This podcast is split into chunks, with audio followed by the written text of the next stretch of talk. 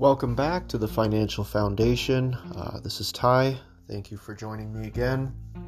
Um, today, I wanted to talk about uh, something that's going on in the economy in the news. Um, it's about a week old, but I do think it's definitely worth revisiting and looking over and analyzing, breaking it down to the point where we can take a look and see exactly what's going on. Is it good? Is it bad? Uh, what are the pros and cons? Stuff like that. Um, the event I want to address is with the announcement last week. Uh, Jerome Powell did speak for about over two hours regarding the future, uh, 2022 most mostly, and the future of the economy and what the Federal Reserve is going to do.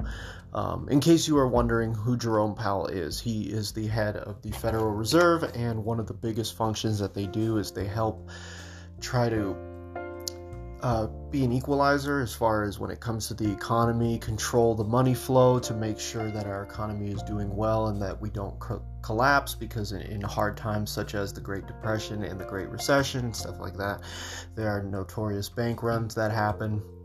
And the main function of the Federal Reserve is to kind of stave that off, protect banks just in case there is a bank run or we're you know we're heading towards a recession or something like that the federal reserve can try and help with monetary policy to keep us out of that so uh, going ahead i wanted to highlight some of the bullet points of what he did say last week um, because because he did speak for a long long time and there were uh, lot, lots of uh, financial experts there asking him all sorts of questions, and a lot of them were pretty repetitive, or he gave repetitive answers to different questions. So um, let me just highlight some of this. Uh, basically, he, he, he looked back at 2021. There was a healthy economic recovery, um, and because poised at the end of 2021 and going into 2022, he was looking for a bit of a tighter monetary policy that is going to be put in place um, in the form of interest rate hikes, and uh, the Federal Reserve will also start to, what you call it, taper, uh, taper monthly bond purchases. Sorry, and uh, so, so first I wanted to address um, the interest rate hikes, and there is speculation on how many interest rate hikes they're going to be, and whether they're going to be uh, 25 point interest rate hikes or higher. And um, the the low number seems to estimate around three in 2022, and but it, I've seen as high as seven. So seven interest rate hikes towards the course of 2022. Um, what this does mean is this could uh, what you call it, address inflation and get it under control. So, because as you know, uh, 2021 inflation was at a 40 year high, the highest it's been since 1982, and the most affected.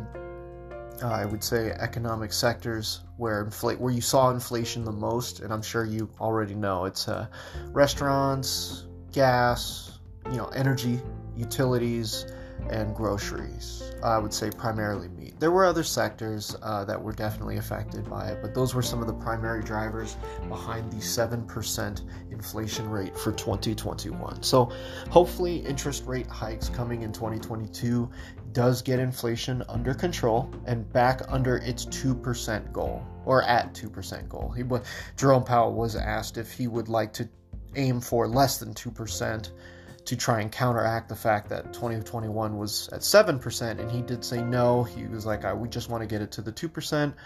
So the uh, the 2% goal with this interest rate hike is what he is shooting for. Will he get there? Maybe not in 2022, but however, he did say uh, he does plan on continuing to adjust his interest rate hikes and how often they do it in relation to the goal, despite the current supply chain crisis. So, um, this is also this interest rate hikes. What it's also going to do is it is going to reduce borrowing as far as money goes across the board from uh, housing and auto loans, personal loans to credit cards. You will see rates on all of those go up. Um, so basically, Right now, you can get a house for 2 3%, uh, auto loan for 2 3%, personal loans as low as like 5 or 6%, and I think credit cards are in the teens. Um, as, as you see rates go up, you will see houses potentially go to 3 4 5 6% depending on how high they want to raise these rates and how often. Same thing with vehicle personal loans. Credit cards can reach as high as 30% or more interest um, the good news is is that you will see these rates go up on your savings account as well. So if your savings account uh, some of the best that i've seen out there around half a percent. Um, however about a month ago the best i saw was 0.4 so they, they will uh, start to go up uh, as they increase these interest rate hikes. I believe, if I remember right, at the height of maybe like the end of 2018, where rates were really high, I saw savings accounts at two and a quarter percent.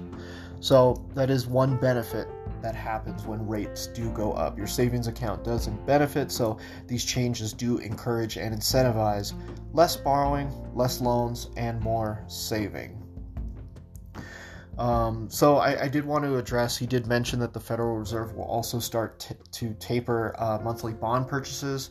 This uh, most likely uh, what he meant by the tighter monetary policy when he brought this out. Initially, said it in his uh, speech because if you because if you can hike up interest rate and you can put a stop to basically the printing of money and injecting it right into the economy through bond purchases and whatnot um, this will also help to curb inflation down to its 2% goal. So, interest rate hikes, taper on the monthly bond purchases. The, putting those two together are two great steps, in my opinion, to help get inflation under control and try to make it so that you don't we don't go into a recession and the economy does not get reduced or um, start to recede and uh, we start to look at all of the negative connotations that come with a recession.